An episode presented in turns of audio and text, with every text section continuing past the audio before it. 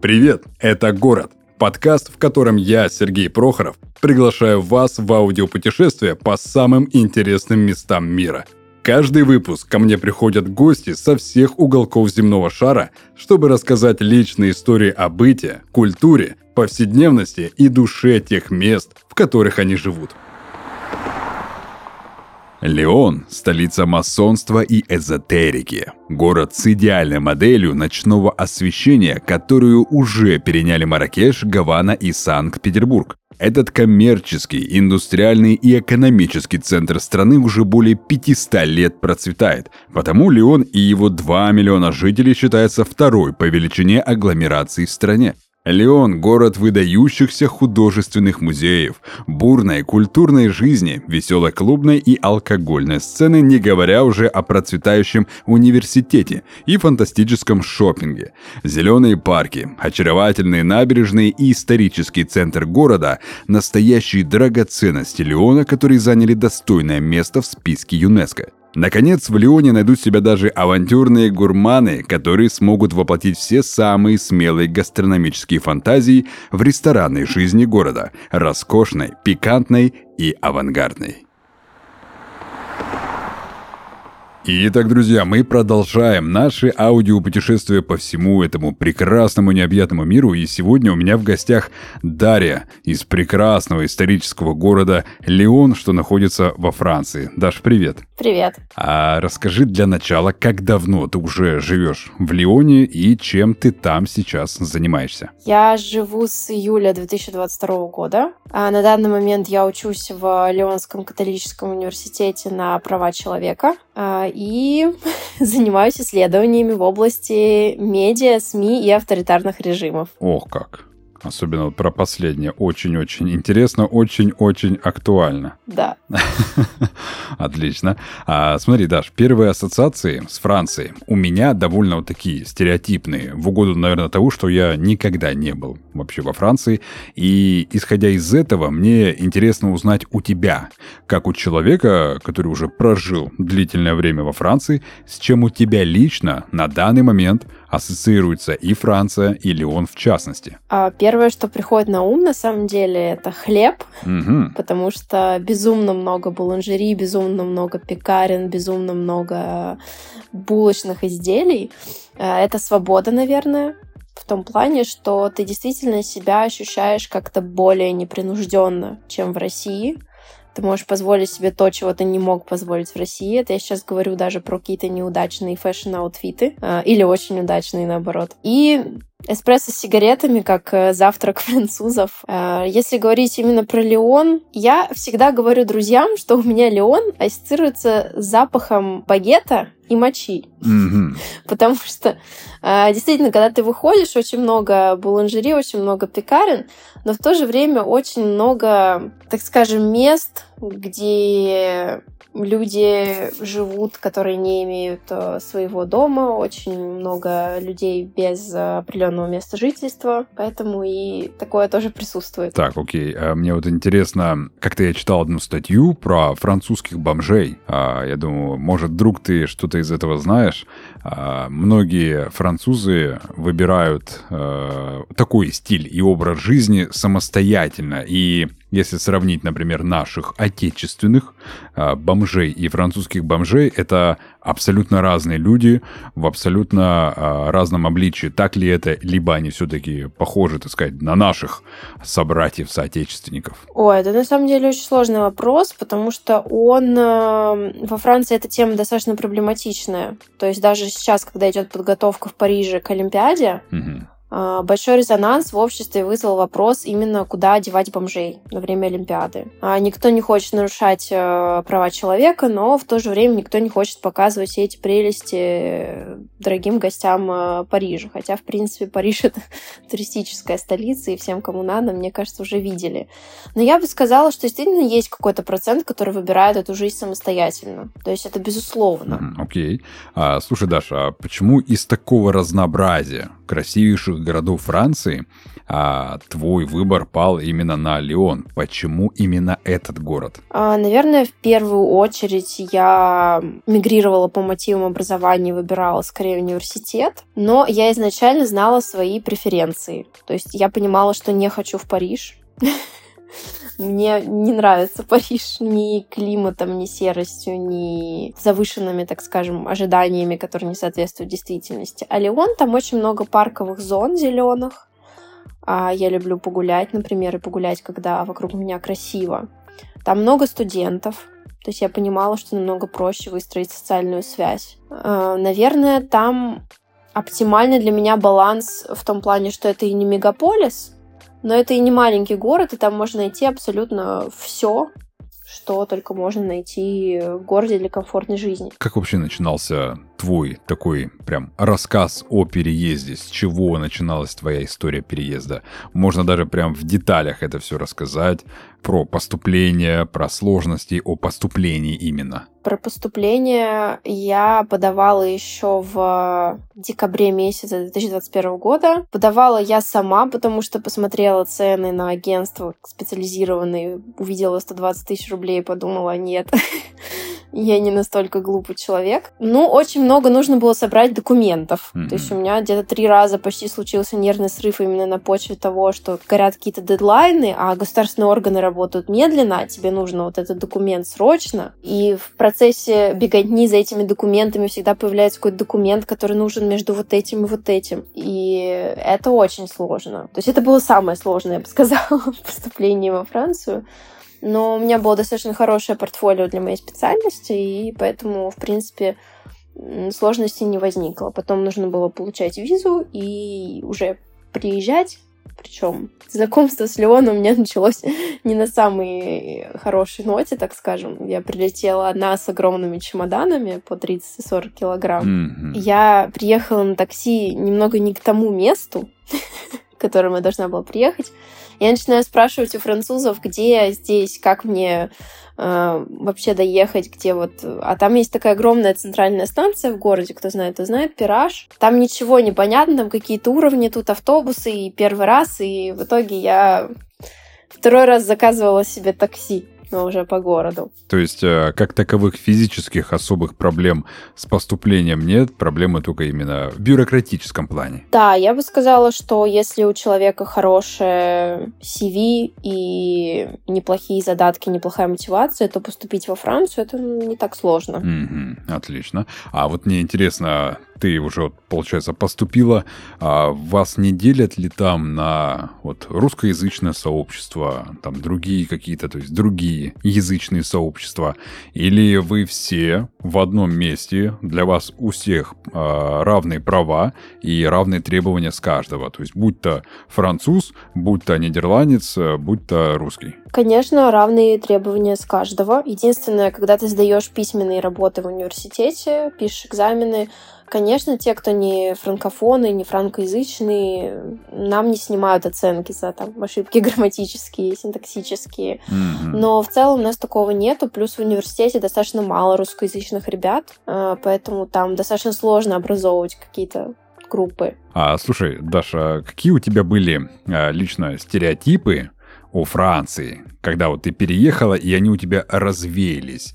Вот ты, например, собирала документы на поступление, переезжала, думала, что, ой, наверное, там вот так, а тут вот это, а приехала такая, а, на самом деле нет, не все так, как э, иногда нам навешивали на уши. А, если честно, большинство из моих стереотипов подтвердились, наверное. Mm-hmm, давай об этом поподробнее. А, ну, элементарный стереотип про багеты. Mm-hmm. Я всегда считала, что это гиперболизировано и преувеличено, пока я не начала видеть каждый день людей с багетами. Я приходила в французскую семью, открывала морозильник, а у них там багеты в морозильнике. Морозильники, багет? Да, в морозильнике хранить на самом деле намного лучше, чем в холодильнике, потому что когда ты их размораживаешь и э, потом микроволновку закладываешь, они как свежие на самом деле. Ничего себе. Я это узнала от французов как раз-таки. Mm-hmm. Про э, бюрократию тоже все подтвердилось, мне рассказывали про то, что французы очень любят манифестации разного рода, и что очень часто бывают какие-то забастовки, не работают транспорты. Да, но, наверное, из того, что у меня рассеялось, я считала, что Это прямо очень дорого, Мгм. ну, жить вот во Франции. Но либо у меня были очень, так скажем, завышенные ожидания от дороговизны, либо что, но я бы так не сказала. Ну и, наверное, я считала, что российская пропаганда преувеличивает, говоря о том, что зимой в Европе все мерзнут в домах. Мгм. Нет, реально мерзнем. Так, Реально мерзнем. так, а теперь поподробнее, по какой причине а, мы немножечко, наверное, успокоим тех, кто на этот вопрос переживал, по какой причине французы зимой мерзнут, почему так происходит. Потому что сейчас идет политика государства на то, чтобы экономить на отоплении. И, например, очень часто даже центральное отопление, которое есть в квартире, оно работает с каких-то по каких-то часов с ограничениями. Мгм. И, соответственно, еще можно контролировать. э, Есть некоторые типы батарей, которые работают э, по принципу как на улице, так и дома. То есть я не, не очень понимаю техническую сторону этого вопроса. Но, например, на улице там 8 градусов, Мгм. Поэтому нагреваться будет максимум до там стольки-то. А если на улице меньше градусов, то батарея будет более теплая. Ага. В эконом, э, так сказать, режиме. Да, и самостоятельно ты, соответственно, не можешь себе на всю выкрутить батарею и погреться. А, Даш, давай далее поговорим о некоторых особенностях французов и, в частности, жителях э, Лиона.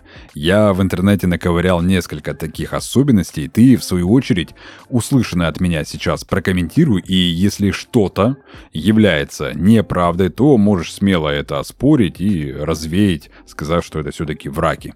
А первая особенность э, гласит о том, что практически все леонцы довольно любвеобильны, особенно мужчины. И простое дружеское приветствие для них, это вот двоекратное или троекратное э, поцелуй в щечку, как бы является для наших соотечественников э, некой откровенностью и как бы интимной близостью. Так ли это? А, наверное, да, но так делают абсолютно все. То есть э, в Лионе двоекратное. Мгм. А, Есть регионы Франции, где троекратное, где точно не помню. А, Но действительно это чувствуется, хотя именно в плане общения, наверное, межличностных отношений, таких как дружба, французы более сдержанные, чем мы. Мы, например, как привыкли, если я дружу с человеком, я каждый день буду с ним переписываться, плюс-минус, правильно же? Для них нормально написать э, человеку где-то раз в неделю. То есть э, вроде бы и открытые, э, не стесняются своих чувств, но слишком близко к себе не подпускают. Да. Смотри, вторая особенность, а, которую я нашел, у французов просто в крови одеваться красиво. Они способны подобрать лук на любой случай и без особых проблем, и даже если это будет в спешке. Французы, и особенно француженки в большей мере, будут выглядеть просто с иголочки. Так ли это, или это некий такой миф от каких-то деятелей моды? Мне кажется, это больше характерно для Парижа. А, потому что в Лионе я, например, не наблюдала такого. То есть большинство, на самом деле, именно французов, европейцев одеваются довольно просто. У нас э, многие однокурсники в университет ходят в спортивных костюмах. Мгм. Поэтому я бы сказала, что это, наверное, все-таки больше характерно для Парижа, Чем для Леона, в частности. Но в целом, если то есть французы, то да, они умеют красиво все-таки одеваться. Да, если у них есть э, повод, если у них есть желание, конечно, да. Мгм. О, я сейчас вспомнил такой момент. А, Говорят, что любимый цвет французов черный. Правда ли это? Как ты думаешь? Наверное, да, особенно в сочетании с красным. Ага, с красным, чтобы это было прям такой лютый контраст. Да. Отлично. А, смотри, и третья особенность. Французы самые консервативные европейцы, которые только могут быть. Если они привыкли ходить в одну и ту же кондитерскую, булочную, они никогда не бросят свой взгляд на какую-то новую. Либо если они привыкли ходить к какому-то там бьюти-мастеру, они никогда его не поменяют и готовы по всему городу просто вот бегать за ним, куда бы он ни перешел. Так ли это? Боже, да. Это очень сложно заставить француза пойти куда-то в новое место. Они еще, если привыкли, например, завтракать какой-то булочной, они не просто в одно и то же ходят, они тоже в одно и то же время ходят каждый Мгм. день. А, поэтому у меня всегда был вот этот вот struggling моих друзей заставить куда-то в новое место пойти. А вот посмотрите, а вот тут вот открылось. Нет. Вот. Но, наверное, это отчасти и хорошо. Давай теперь попробуй объяснить, почему это хорошо. Просто я как человек, который, например, у меня тоже такое было, скажем так. Я, когда жила в Москве, Я обожала каждую среду ходить доктор Живаго на завтрак. Мгм. И однажды я решила сменить свою привычку и свой день рождения выбрать какой-то абсолютно новый ресторан, в котором я раньше не была. Больше я так не делаю. Так, тебе не, не понравился сервис, либо еда? Мне а, не понравилось, э, как они готовят, мне не понравилось количество на тарелке. Я посчитала, что это заведение, оно больше, вот, наверное, какое-то идейное, чем для действительно покушать, провести время. Мгм. Вот, поэтому сейчас, да, если я нахожу какое-то крутое место, на самом деле я на нем останавливаюсь просто потому, что как-то ну, это уверенность Мгм. в том, что ты придешь и тебя хорошо обслужат. Мгм. А, смотри, а, я хочу с тобой еще поговорить о неких проблемах, с которыми столкнется каждый, наверное, решивший связать свою жизнь с э, твоим городом, с Леоном. Перечисли сейчас пять основных и главных недостатков города, из-за которых многие могут передумать переезжать именно в Лион. Лично вот твое мнение, на какие грабли лично ты наступила и говоришь, ребят, вот вы столкнетесь с этим, я вот это прошла. Если вы не хотите этого, ну, тогда это, этот город не для вас. Это на самом деле очень для меня сложный вопрос, потому что я люблю Леон, и иногда я его даже немного идеализирую. А, Наверное, это поиск жилья. Это не так тяжело, как в Париже, но все равно очень тяжело. То есть найти жилье в Леоне, на это нужно закладывать от месяца до двух. Это из-за отсутствия свободной жилплощади, либо почему? Да, в Европе вообще мало строят новых домов. Ага. То есть в России, например, много, здесь мало, а мигранты приезжают и приезжают. Мгм. Соответственно, жилья становится меньше и меньше, и чем ты более, так скажем, вне вот этой бюрократичной системы, тем сложнее тебе найти жилье. То есть здесь есть конкурсы на квартиру, соответственно, если у тебя нету долгосрочного контракта работы, там того, того, того, то, скорее всего, ты будешь в минусе. Если для кого-то важно иметь а, российское комьюнити, развитое, хорошо функционирующее, структурное, то это тоже не в Леон. Мгм. Там его нету. На самом деле даже не знаю, что еще можно добавить, потому что в целом, мне кажется, все остальное, оно достаточно приятное в этом городе. Ага. М. В Леоне много арабов, если вдруг кого-то это остановит. А они себя как-то неприемлемо ведут для, не знаю, там, понимания европейской а, точки зрения там, хорошей жизни? Абсолютно нет. Есть э, квартал, где очень много э, арабов сосредоточено, вот Гильотьер. Там, да, там я бы не рекомендовала ходить после 9 часов вечера. Мгм. А, Тем не менее, в принципе, очень многие обращаются к ним, чтобы починить свой смартфон, компьютер. Я тоже неоднократно туда ходила, потому что Ага. в 90% случаев то, что француз назовет невосстанавливаемым, Мгм. араб сделает. То есть, казалось бы, да, э, в, так- в таком-то районе живут арабы, будьте осторожны. Но если у вас сломался компьютер, то добро пожаловать в этот район, только до 9 вечера. В общем и целом, да. Отлично, Даш, а раз ты вот настолько а, влюблена в Леон, расскажи тогда противоположность моего вопроса, за что лично ты влюбилась в Леон? И за что в него влюбится а, каждый, кто все-таки приедет туда, попытается там пожить и поймет, что, о, да, это то место, где я хочу остаться. Транспортная система в Лионе просто потрясающая. Мгм. Можно доехать абсолютно отовсюду, абсолютно везде. И Леон расположен в регионе Рон-Альпы. А финансирование на транспорт хорошее. Поэтому все внутренние автобусы, трамваи, электрички выглядят просто прекрасно и обновляются постоянно. Мгм. А, Это, как я уже сказала, очень много парковых зон зон для отдыха, рекреации. Особенно парк Тедор, мой любимый, прекрасный, где у нас жирафы есть. Можно просто пойти посмотреть в зоопарк, можно пойти посмотреть э, на воду. В Лионе очень красиво, действительно очень красиво. И чувствуется действительно вот какой-то доброжелательный вайб, которого нет в Париже. Мгм. То есть Париж, для меня парижане токсичные. Я, это вот мое личное, как это, гифка есть вот эта русская, it's my opinion. А, Это мое личное мнение, но леонцы более доброжелательны к иностранцам, чем парижане, конечно. Давай с тобой поговорим, наверное, о самом вкусном во Франции. Это о кухне. Я уже неоднократно наслышан о культе кулинарии вообще во Франции, но хотелось бы услышать от тебя а, э, мнение Леонки уже. Как обстоят дела в этом городе с кухней? Назови свой а, личный топ самого важного, что каждый должен испробовать, находясь в Лионе, и можно даже перечислять места, где это можно попробовать. Если что-то ты готовишь самостоятельно, можешь и это даже озвучить. Культ, несомненно, есть. Французы вообще очень любят говорить про еду. Если им не о чем говорить, они начинают говорить про еду. Я бы порекомендовала обязательно попробовать лионесские сосиски, сосисон лионес. Их можно, в принципе, найти в любом ресторане в пятом округе, в Старом Леоне, А, и они там очень вкусные, действительно. Мгм. Потом это, безусловно, раклеты. Тоже отправила бы в Пятый Леон. А, Там самые вкусные, наверное. А, а раклеты это что именно? Ну, в общем, это типичный рецепт э, одного из французских кантонов на базе сыра, э, который идет вместе с овощами и какими-то обычно еще необычными штучками. То есть я, например, с гранатом однажды О, как. пробовала. Интересно. Да, поэтому я бы порекомендовала раклеты. Также есть э, фондю, Мгм. очень вкусное. Это, конечно, не spécialité прямо Лиона, но есть э, Les Marmottes, э, очень известный ресторан, он не дешевый, но мне кажется, как experience а сходить, попробовать фондю, это просто очень классно. Если вдруг кто-то соскучится по кухне нашей, Мгм. плюс-минус, то в Лионе есть ресторан Бухара. Это узбекская кухня. Там очень вкусный плов. Мгм. И, наверное, еще... О, почти, почти забыла. Как я могла об этом забыть?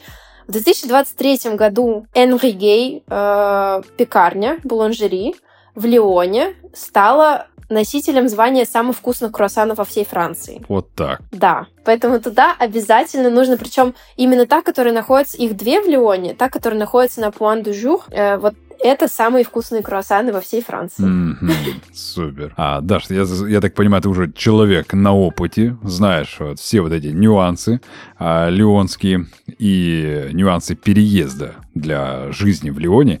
А Я бы хотел, чтобы ты поведала нашим слушателям, а, к чему нужно быть готовым, собирая свой чемодан в Лион, тот самый 40-килограммовый, как у тебя, что нужно учесть и как не наступить на те же грабли, что наступают многие а, релаканты, мигранты без подготовки. Личный твой, вот такой вот прям несколько кейсов, как быть, что делать и к чему подготовиться. Наверное, первое это заранее искать жилье, либо закладывать действительно вот месяц-два на Airbnb, потому что это нелегкий процесс. И если заранее найти с кем-то договориться, то это, наверное, значительно облегчит жизнь. Также я бы добавила, что все документы по возможности, вот какие можно, все перевести, все собрать, по крайней мере, с собой, и свидетельство о рождении, и другие, даже, возможно, сертификат прививок, чтобы знать, какие были, какие нет. Наверное, также это из очень бытового, практичного взять с собой пододеяльники, потому что очень сложно, на самом деле, во Франции найти пододеяльники, они ими не пользуются. Серьезно? Пододеяльники? Да. Ну, я лично видела пододеяльники вот либо в- полностью в комплектах, отдельно мне еще не удавалось найти, но я не ездила в Икею. Вот. Возможно, возможно, их можно найти где-то в Икее, но в любом случае он много места не займет. Также, наверное, я бы посоветовала хотя бы немного, но посмотреть э, леонский диалект, потому что в Леоне есть свой диалект. И некоторые слова, которые в нормальном французском произносятся вот так, в Леоне они совсем по-другому выглядят. А можно какой-нибудь пример озвучить? Ну, например, самое распространенное мек во французском, то есть пацан, парень. Мгм. А в Леоне будет пело. О, как. Да, и там очень много таких слов, на самом деле. То есть есть даже словарик, его можно найти в интернете. Нужно хотя бы, да, примерно ориентироваться, что там и как. Мгм. А, Что еще из советов? Ну, я бы еще добавила в плане вопроса денег, финансов. Мгм. А, нужно понимать, что бюрократия жуткая, и, скорее всего, банковской карты придется ждать ну, где-то месяц-полтора. Соответственно, нужно иметь какой-то план Б до момента, как вы получите французскую карту. Мгм. То есть иметь какую-то наличку, чтобы, а, так сказать, не изголодаться. Да, и обязательно эту наличку э, как можно купюрами поменьше, потому что многие приезжают с 500 евро, 500 евро вам там никто нигде не разменяет. Ага, а в банках? Тоже сложно, поэтому... Ага. Да, поэтому лучше все-таки вот менять, ну, хотя бы по 150 там. Мгм. В общем, если у человека есть копилка куда он закидывал туда по одному, по два, по пять евро, то разбивайте и целый мешок, а, так сказать, мелочи с собой забирайте. Да. Отлично. Смотри, Даш, у меня такой вот вопрос, он будет более философский. А, просто сейчас вот возникает, я а, задам его. Ты можешь пофантазировать. Здесь полная свобода мысли. Если бы а, город Леон был каким-то одушевленным существом, не обязательно человек, это может быть животное, как ты прям вот захочешь, то кто это, как он выглядит, чем он пахнет и в окружении чего он находится? Это какой-то революционер, у которого в руке булочки бриоши, пану шокола под мышкой, в другой оружие. Ага. И он стоит около базилики Фурьер прекрасный. И вот вокруг него вот так вот э, свет, как этот Фет де Люмьер, известный, который есть в Ливоне, праздник света. И вот он всегда готов себя защитить, он всегда готов э, подраться за свободу, но в то же время он, как, э, как Мария, в честь которой этот Фет де Люмьер, он защищает. Ага. Для меня это что-то такое, потому что Леон, он действительно бунтарский. Mm. Там убили в свое время президента. До сих пор, если идти на Рю де Републик, можно увидеть камень, который красным цветом помечен. Это вот оттуда убили президента в свое время, в 1894 году. Он вот неконформистский. Mm-hmm. Все, понял, супер. Ты когда рассказывала, я представлял а, некую Жанну Дарк а, с багетом, в окружении всего, что ты вот перечислила. Примерно так у меня, вот такая была у меня картина в голове, когда ты говорила. Наверное, да, это очень близко к тому, что я пыталась донести. Отлично. А, Даш, смотри, и напоследок, а, давай заранее обозначим самые удобные районы города Леона, где, поселившись, можно жить счастливо с прекрасными видами, как вот ты любишь. Ты обозначила, что есть район, куда после девяти нежелательно соваться, лишь бы, дабы избежать э, лишних каких-то разговоров, не зная тем более ни арабского, ни турецкого, а где лучше всего селиться, чтобы было и приятно, и не пахло а, бомжами. Да, то есть Гелесерт, да, лучше не селиться. Мое первенство в районе, в котором я живу. Это пятый район. Это Старый Леон. Это прекрасное место. Во-первых, оно на горе. Если леонцы начнут революцию, до вас они дойдут в последнюю очередь. А, транспорт там достаточно часто ходит даже в период манифестаций, потому что это маршруты, которые в основном курируют э, вот с того района из горы, то есть не в центре. А, и, в принципе, там очень красиво. Это старый Леон, это маленькая Италия, можно сказать, леонесская. Также второй район — это самый центр, где Белькур, где собрано почти все, что есть в Леоне. Наверное, также я бы назвала третий округ неплохой либо район рядом с парком Теддор. Mm-hmm. Насколько я помню, он седьмой, возможно, я могу ошибаться. Там же есть и музей современного искусства. Потому что гулять по парку Теддор перед сном, мне кажется, это отдельное удовольствие. Или с утра, или кто бегает тоже. Поэтому я бы порекомендовала рассмотреть вот эти районы. Многие из моих друзей живут в районе Виллербан, потому что там подешевле. Это уже, получается, пригород Леона. Mm-hmm. Но там намного меньше, э, ниже цены на жилье. Mm-hmm. То есть, э, несмотря на то какой у вас доход, вы в любом случае можете найти себе район по карману. Да, я бы сказала да. Угу. А, Даш, спасибо тебе за это получасовое аудиопутешествие по прекрасному Леону, по этой приятной Франции. Было очень приятно с тобой поговорить. В конце каждого выпуска нашего подкаста «Город» я всех э, спикеров, всех гостей прошу сказать некую такую мотивационную речь, которую э, люди воспримут как э, первый шаг а, от гостя, от спикера подкаста, подтолкнуть человека к своей мечте, попробовать пожить в новом городе. А, я хочу, чтобы ты это сказала красиво на таком, на красивом французском языке, а, чтобы они сейчас воодушевились, наслушались и такие, все, я хочу в Лион, мне нужен только тот самый пинок. Я тебя сейчас прошу тот самый пинок для слушателей, которые мечтают, и чтобы эта мечта переросла уже в цель. Mm-hmm. Я бы сказала, vous pouvez faire euh, juste un premier pas, et Léon fera mille autres. Если касается моего города. То есть вы можете, так. вам нужно всего лишь сделать один первый шаг, и Леон сделает э, тысячу остальных. Прекрасно. Прекрасное завершение этого выпуска. Даш, спасибо тебе за участие. Было очень интересно с тобой пообщаться. Не за что. Мне тоже было очень приятно. На этом мы будем заканчивать. Всем спасибо и пока. Представьте, вы находитесь за городом, стоите в уютном доме у большого окна и смотрите на цветущий сад, попивая свой утренний кофе. Захотелось, правда же? В третьем сезоне подкаста «Не страшный ремонт» мы не мечтаем, а ставим цель и достигаем ее. Рассказываем все секреты о строительстве собственного загородного дома, от фундамента до крыши, от проекта до встречи гостей.